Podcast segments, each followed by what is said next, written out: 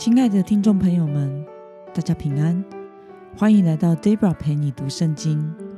今天是二零二一年十一月二十九号。今天我所要分享的是我读经与灵修的心得。我所使用的灵修材料是每日活水。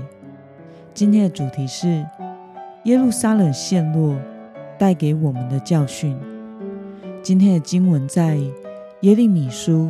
第五十二章十二到二十三节，我所使用的圣经版本是和合本修订版。那么，我们就先来读圣经喽。巴比伦王尼布甲尼撒十九年五月初十，在巴比伦王面前势立的尼布撒拉旦护卫长进入耶路撒冷，他焚烧了耶和华的殿。王宫和耶路撒冷的房屋，用火焚烧所有大户人家的房屋。跟随护卫长的加勒底全军拆毁了耶路撒冷四围的城墙。那时，尼布撒拉旦护卫长将百姓中最穷的和城里所剩下的百姓，并那些投降巴比伦王的人，以及剩下的工匠，都掳去了。但尼布撒拉旦护卫长留下了一些当地最穷的人，叫他们修整葡萄园、耕种田地。耶和华殿的铜柱，并殿内的盆座和铜海，加勒底人都打碎了，把那些铜运到巴比伦去。他们又带走了铜、铲子、钳子、盘子。勺子和供奉用的一切铜器、杯、火盆、碗、锅、灯台、勺子、酒杯，无论金的、银的，护卫长都带走了。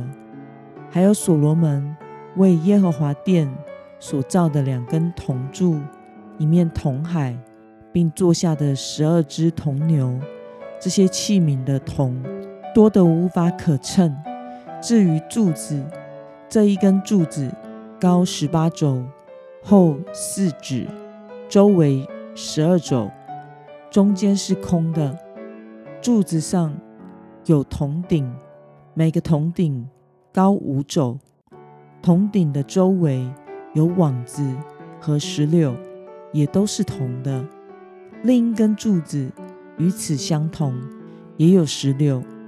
柱子四面有九十六个石榴，在网子周围，总共有一百个石榴。让我们来介绍今天的经文背景。在西元前六百零五年，尼布甲尼撒登上巴比伦的王位，在他在位第十九年的时候，派遣尼布撒拉旦护卫长来到耶路撒冷，焚烧。并且摧毁圣殿和城墙。今天的经文正是在这个时刻，让我们来观察今天的经文内容。因着巴比伦军队的指挥官尼布撒拉旦，耶路撒冷发生了什么事呢？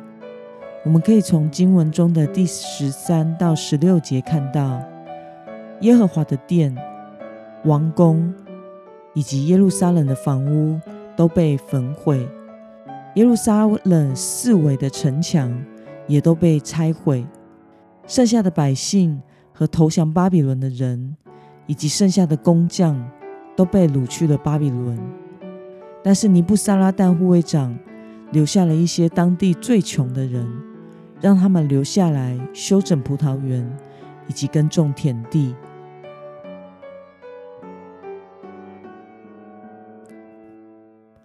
那么，巴比伦的军队如何处理耶路撒冷圣殿的器具呢？我们从经文中的第十七到十九节可以看到，他们将耶和华殿的铜柱，并殿内的盆座和铜海都打碎了，然后把这些铜运到巴比伦。他们又带走了锅、铲子、钳子、盘子。勺子和供奉用的一切铜器、杯、火盆、碗、锅、灯台、勺子、酒杯，无论是金的还是银的，护卫长都带去了巴比伦。那么，今天的经文可以带给我们什么样的思考与默想呢？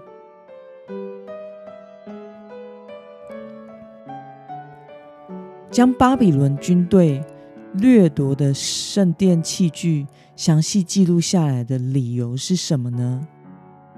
我想是因为有一天神必会将这些物品再一次的带回耶路撒冷。这记载在耶利米书二十七章二十一节，在那里说，他们必被带到巴比伦，存放在那里，直到我眷顾以色列人。将这些器皿带回归还此地的日子，这是耶和华说的。然后在波斯王居鲁士让被掳的犹大人归回时，圣殿的器皿果然也被带回了耶路撒冷，实现了预言。这记载在以斯拉记第一章七到十一节的地方。波斯王居鲁士派。米提利达斯库把这些器皿拿出来，点交交给了犹大领袖舍巴萨。金银器皿共有五千四百件。被掳的人从巴比伦上耶路撒冷的时候，舍巴萨把这一切都带了上来。那么，看到耶路撒冷和圣殿，按照。上帝的预言所说的被攻陷和掠夺，你有什么样的感想呢？我所想到的就是，上帝的旨意必然成就，是不能轻忽的。我们所信靠的这一位信实的神，必照着他所说的一切成就一切事，不论是灾祸或者是应许，通通都会实现。我们需要真实的明白上帝施行审判的意义。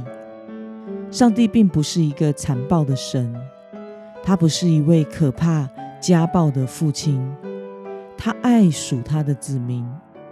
一切的审判都是为了他的百姓可以回转与经历医治和恢复。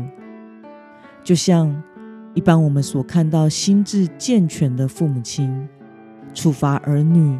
绝对不是为了自己的情绪，而是希望儿女透过管教，可以有好的生命与品格，过一个健全的人生。因此，我们要透过以色列的兴起与败亡，来明白神对他子民的爱与管教。身为神子民的我们，需要天天定睛在耶稣基督里。持守神儿女分别为圣的样式，过一个合神心意的生活。那么，今天的经文可以带给我们什么样的决心与应用呢？在明白了罪的结果是审判之后，此时此刻的你生活中所应该要调整的部分是什么呢？为了能完全持守神子民的样式。今天的你要下定什么决心呢？让我们一同来祷告。亲爱的天父上帝，感谢你透过今天的经文，使我们看到你的预言的实现，以及明白你恢复的应许会在之后成就。你就是那一位永不改变、信实的神，信靠你，才能使我们的人生。拥有真正的安全感，求主帮助我们，使我们明白你的管教是为着恢复，并且在每一天与你亲近，在生活中活出分别为圣的生活，成为合神心意的人。奉耶稣基督的名祷告，阿门。